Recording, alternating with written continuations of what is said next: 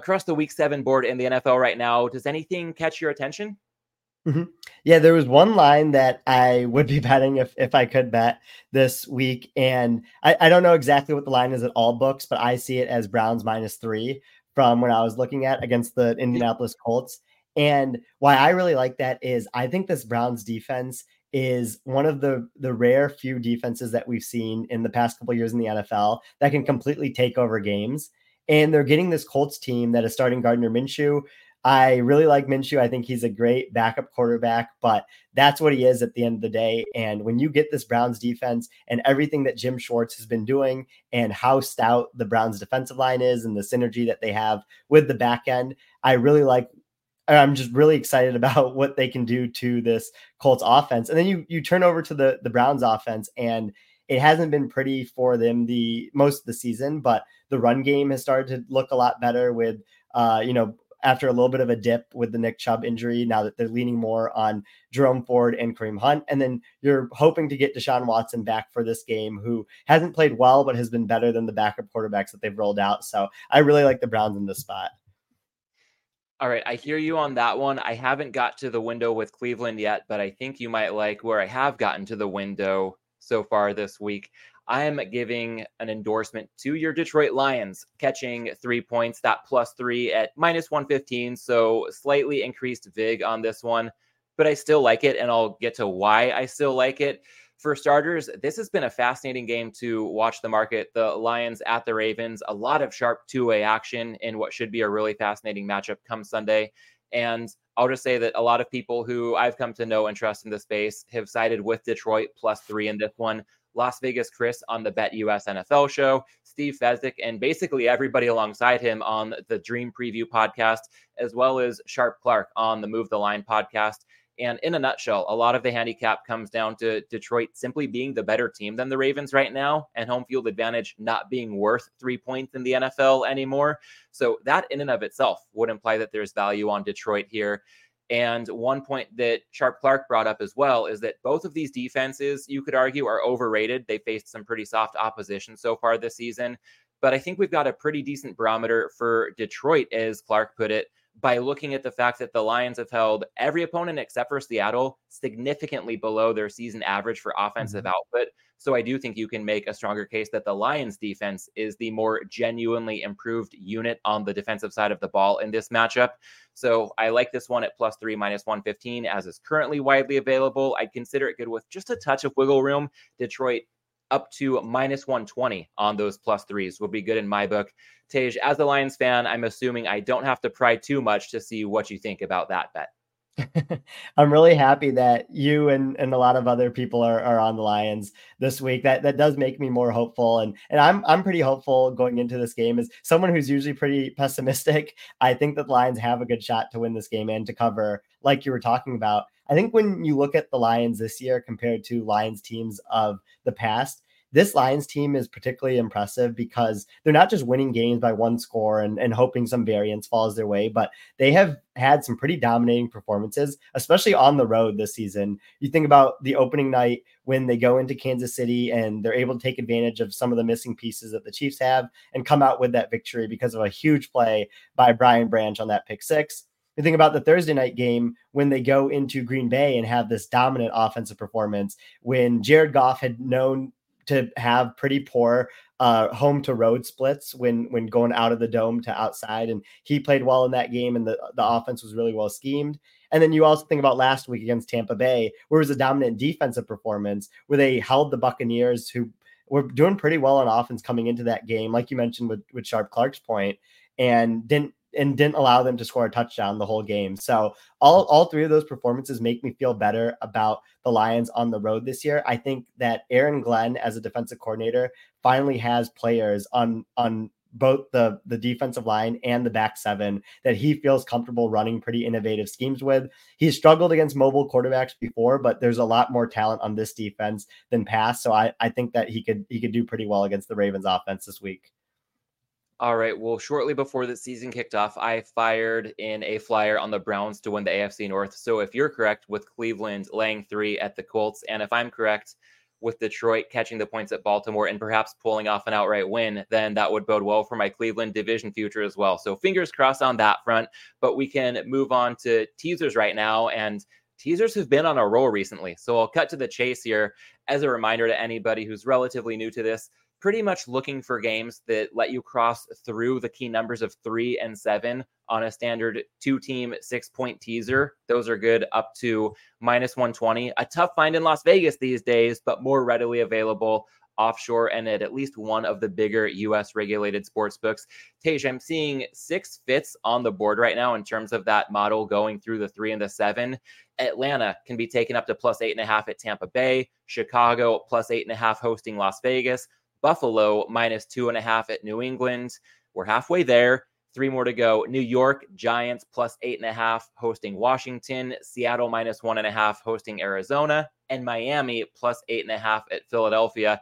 Between this half dozen or so options, Tej, or anything else going outside the box a bit. Again, if you were a betting man right now, anywhere you look as far as teaser opportunities go on the NFL Week Seven board.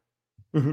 Yeah, I think I think that model that you have is is great, and that that's something that we were talking about before we started recording here was was that type of outlook on these types of teaser legs. Uh, the two that I I like that you said in particular was Bills minus two and a half.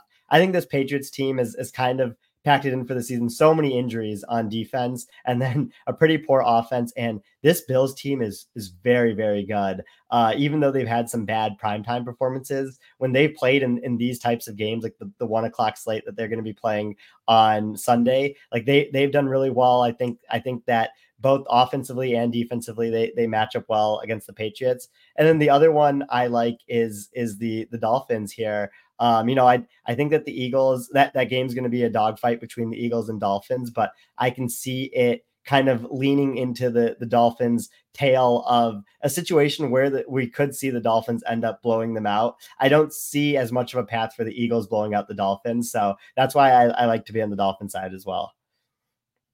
All right, so we've got Tej on Buffalo minus two and a half at New England with Miami plus eight and a half at Philadelphia we are seeing eye to eye with one of those legs. And I don't dislike your other leg, but I will explain my stance in a second and why I deviate just a little bit. I often go through a process of elimination when we've got this many teaser options on the table. And when I'm looking to cross teams off, I look at Atlanta right away. That line is shaded toward three for Tampa Bay at Bookmaker, which is a really sharp offshore market making sports book. So that tells me I'm not getting as clean of a path to cross through the three. So a bit of a nudge to pump my brakes on the Falcons for now. With Chicago, there's so much quarterback variance on both teams in this game, and teasers are inherently a bet against variance. You want games mm-hmm. to stay pretty close to where the pregame point spread is. I don't know which way this is going to go, so I'm going to stay away from Bills or excuse me, Bears Raiders for now. The Giants, another one where the favorite Washington is currently under a field goal, but they are shaded toward the three, and that line's already at three at Circa, which is probably the sharpest U.S. sports book right now.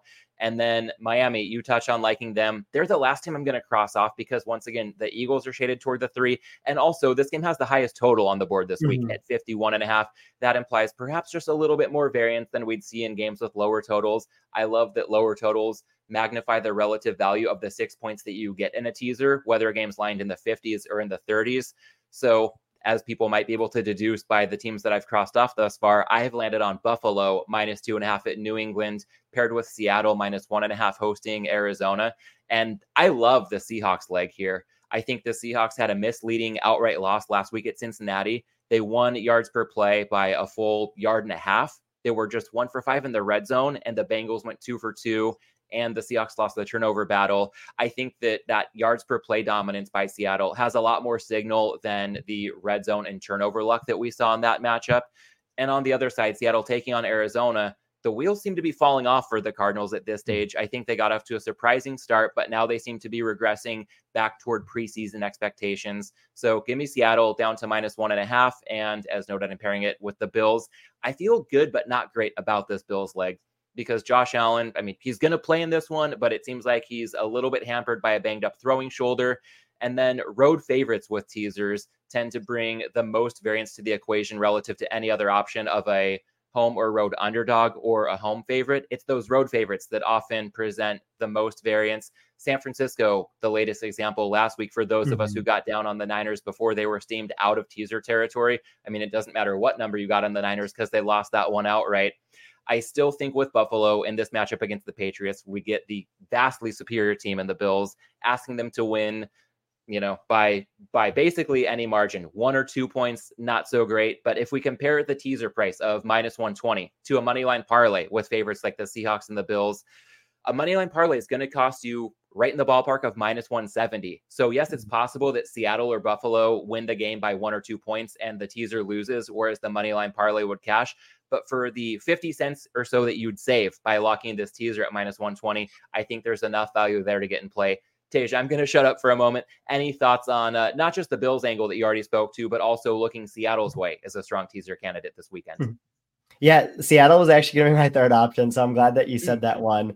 Um, I I totally agree with you. When you look at Seahawks Bengals last week, the Seahawks outplayed them and had some really bad luck in the red zone and and a couple issues with their with their offensive line and and you know, but a rare Geno Smith off game, uh, you know, especially in the red zone. So I think a lot of that positive regression should come back in this game for Seattle. And like you mentioned, like Arizona was Jonathan Gannon and that coaching staff was churning a lot out of this roster. That's that's not that good for the first couple weeks of the season, especially those those uh, Giants and, and Cowboys games. But you're getting to a point now where you just don't have the depth to compete with other teams that are deeper, like the Seahawks are. And the Seahawks secondary is playing so well right now and and can kind of take away some of the things that that Joshua Dobbs likes to do. So I, I like that angle as well. And then when you look at, at Bills Patriots a little bit more, the crazy thing is like you think about Bill Belichick as this quarterback that, or sorry, this um, defensive coordinator that has like shut down quarterbacks in his division continually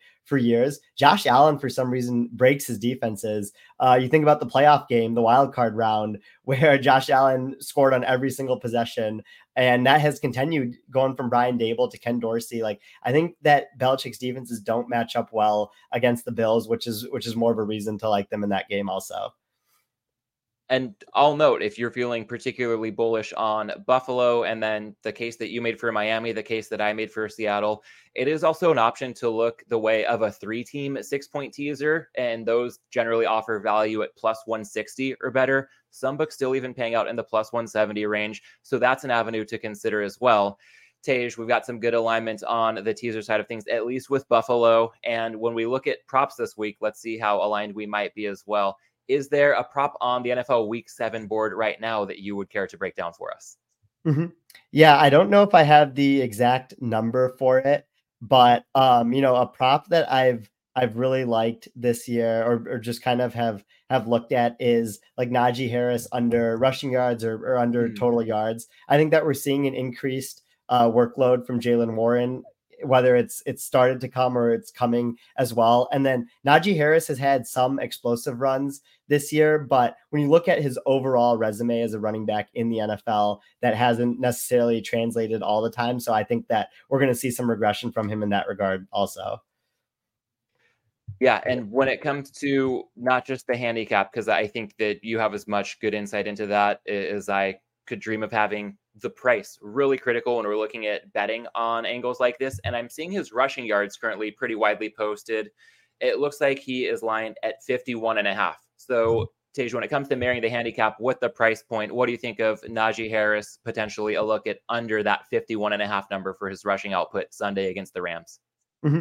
Yeah, I, I really like that number. I think that when when the even though the Steelers offensive line was had some improvements over the offseason. When you're still going up against an Aaron Donald front, it's it's always going to take away two different gaps that you can run in. And Najee Harris is more of an in between the tackles runner than outside the tackles. So when they're going to have to be using him more on those runs, I, I could I could definitely see him going under that 51 and a half number. All right, cool. So Najee Harris under 51 and a half. And I'll note that I, I can't push back on that in any way because I, I think back to last year shortly before this point in the season, I remember speaking about Harris unders with Hitman, who's maybe the best professional prop better that has the public profile. And we saw eye to eye there, and and everything came through swimmingly when we wanted to fade Harris last year. so mm-hmm. it's interesting that his numbers still might be a bit inflated. I know that there was a lot of hype for him coming into the league, but it just seems like he's also coming in and out of games so much. So even if the Steelers want to feature him, it doesn't seem like that's always an option. And now to your point with Jaylen Warren taking more of the workload, uh, Harris might have to be quite efficient to get mm-hmm. too much north of 51 and a half. Yeah, definitely agree. All right. I will note that while we're talking props right now, I am going to look to weave a little bit and look at a bet from a different standpoint and discuss my first money line parlay of the season with a hat tip to Las Vegas Chris, who spoke to Kansas City to win at home against the Chargers, paired with San Francisco to win outright on the road at Minnesota on Monday night and we can consider this one good up to minus 115, currently available closer to minus 110 pretty widely. And this is pretty similar to teasing favorites down, but San Francisco and Kansas City not quite favored by enough at this point to really be in teaser territory. But the price reflects that. I mean, we're getting a nice, uh, excuse me, a decent discount from the standard going rate on teasers. And if we look at the handicaps here, Kansas City, two factors that have me bullish on them to win outright on Sunday. First up, the rest advantage. The Chiefs on 10 days of rest, their second straight home game after hosting Denver on Thursday night last week. And then the Chargers coming in with a short week, just six days of rest off that Monday night loss to Dallas. And then they're on the road as well after a Monday nighter that went down to the wire. In addition to the rest factor here, the team profiles really pop to me. Kansas City doesn't always blow teams out the way that we'd expect, but they consistently find ways to win. And if anybody's seen the Chargers play anytime in the last 20 years or so, you probably know that they love close games and consistently find ways to lose. So I like the Chiefs' odds of at least winning this one outright, even if they don't cover the spread.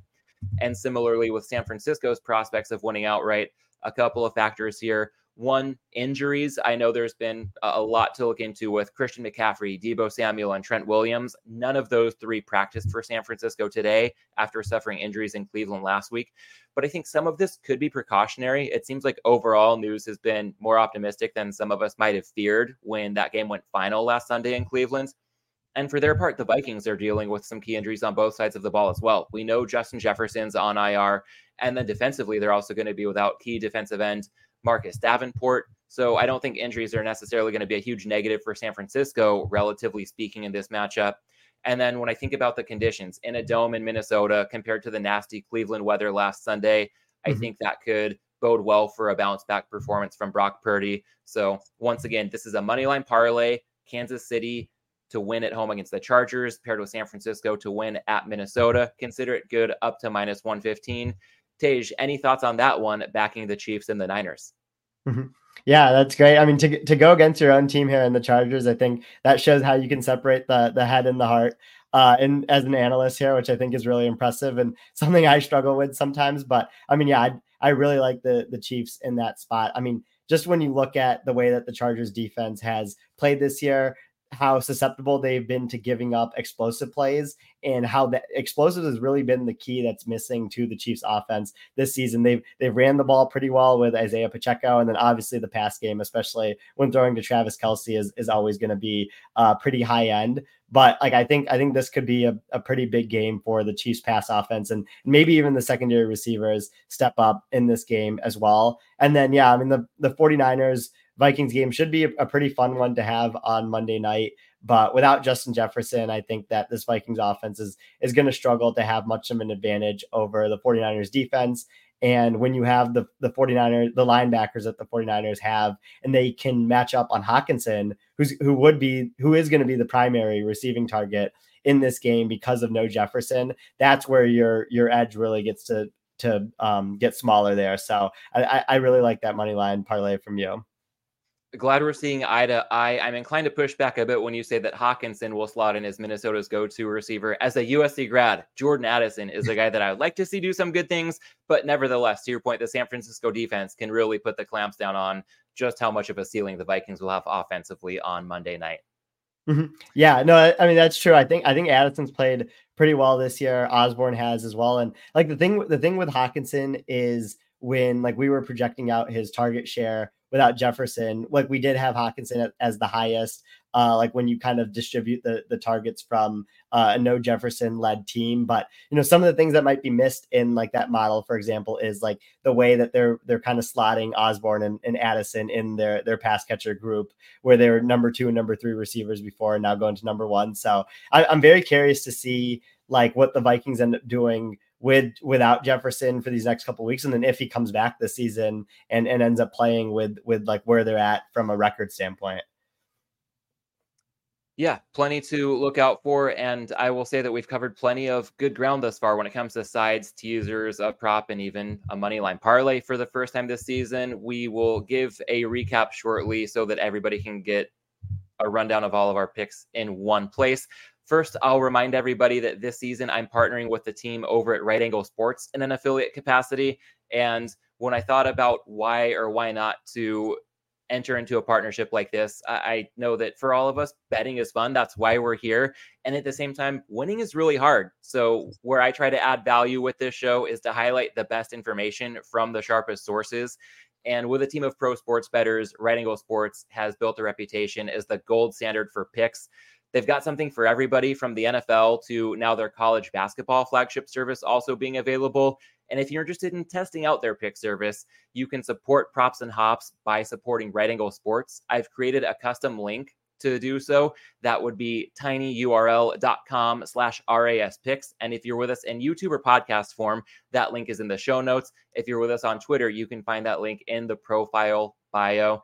And Tej, to dovetail that little promo with the team at Right Angle Sports, I got a good question from friend of the show, Adam Chernoff, who works at Right Angle, when he knew that you would be the guest this week. He wanted to dig in a little bit to the low scoring environment that we're seeing this season. And I think that it's interesting as we enter week seven to try to decipher how much of this year's low scoring environment could be signal versus noise. Do hmm. you have much of a point of view when it comes to league wide unders that we're seeing? And specifically, it seems like red zone defense that so far has been quite an outlier. How are you making heads or tails of the scoring environment so far this season? Mm-hmm. Yeah, that's a great question from Adam. I'm, I'm a huge fan of, of everything Right Angle Sports does from from what I've heard about them. Um, but yeah, like I, I looked at it from two perspectives: the the red zone angle, like you mentioned, and then I just wanted to see if overall possessions were down in general. So overall possessions are actually not down league wide. You know, we are seeing that with college this year, obviously with the new clock rule, but we're not seeing that with the NFL because there hasn't been any particular rule change since there there was an era between like 2003 and and 2012 2013 where there were upwards of 24 25 possessions a game. Now we're we've been sitting at around 23 possessions a game for the past couple years. So you know we, total possessions has gone down about about one or two so so four to eight percent which is interesting. But like you brought up red zone uh, efficiency is down in general. From 2018 to 2022 we had um, five straight years of positive EPA in the red zone from offenses. We think about all the things that the Packers were doing with Davante Adams and different offenses were doing around the league to, to scheme players open in the red zone and and score in those environments. And that seems to be lost a little bit in offenses this year. The, the offenses so far have a negative EPA in the red zone this season. Uh, the success rate has dropped from 44% last year to 42% this year. So we can see some of the, the regression in the red zone. I see red zone as some signal, but also somewhat random. So we can hopefully expect some positive regression in that regard. But it does seem to be scoring is, is just down this season because of the way that defenses are kind of fighting back of, of these innovative offenses. Hmm, some good tidbits there to indicate where there's some signal to this, but also realizing it can be a bit noisy as well. And one of my takeaways is to be relieved that I don't bet much when it comes to totals. And we have covered some bets when it comes to sides, teasers, props, and a money line parlay this week. I'll give a quick rundown that we can consider the props and hops NFL Week Seven portfolio here. As far as sides go, Tej on Cleveland minus three at Indianapolis. I'm on Tej's beloved Lions plus three at minus 115 at Baltimore. Consider that one good up to minus 120 VIG, catching a field goal with Detroit. When it comes to teasers, Tej likes Buffalo down to minus two and a half at New England, paired with Miami, up to plus eight and a half at Philadelphia. I also like Buffalo, and I'm pairing them with Seattle down to minus one and a half hosting Arizona. So feel free to pick your favorite two teamer between those options or a three team teaser getting six points, good up to plus 160. You could go with Buffalo, Miami, and Seattle. When it comes to props, one this week, Tej broke down Najee Harris under 51 and a half rushing yards for Pittsburgh at the Rams. And I threw in a bonus money line parlay, Kansas City and San Francisco to win outright. Consider that good up to minus 115.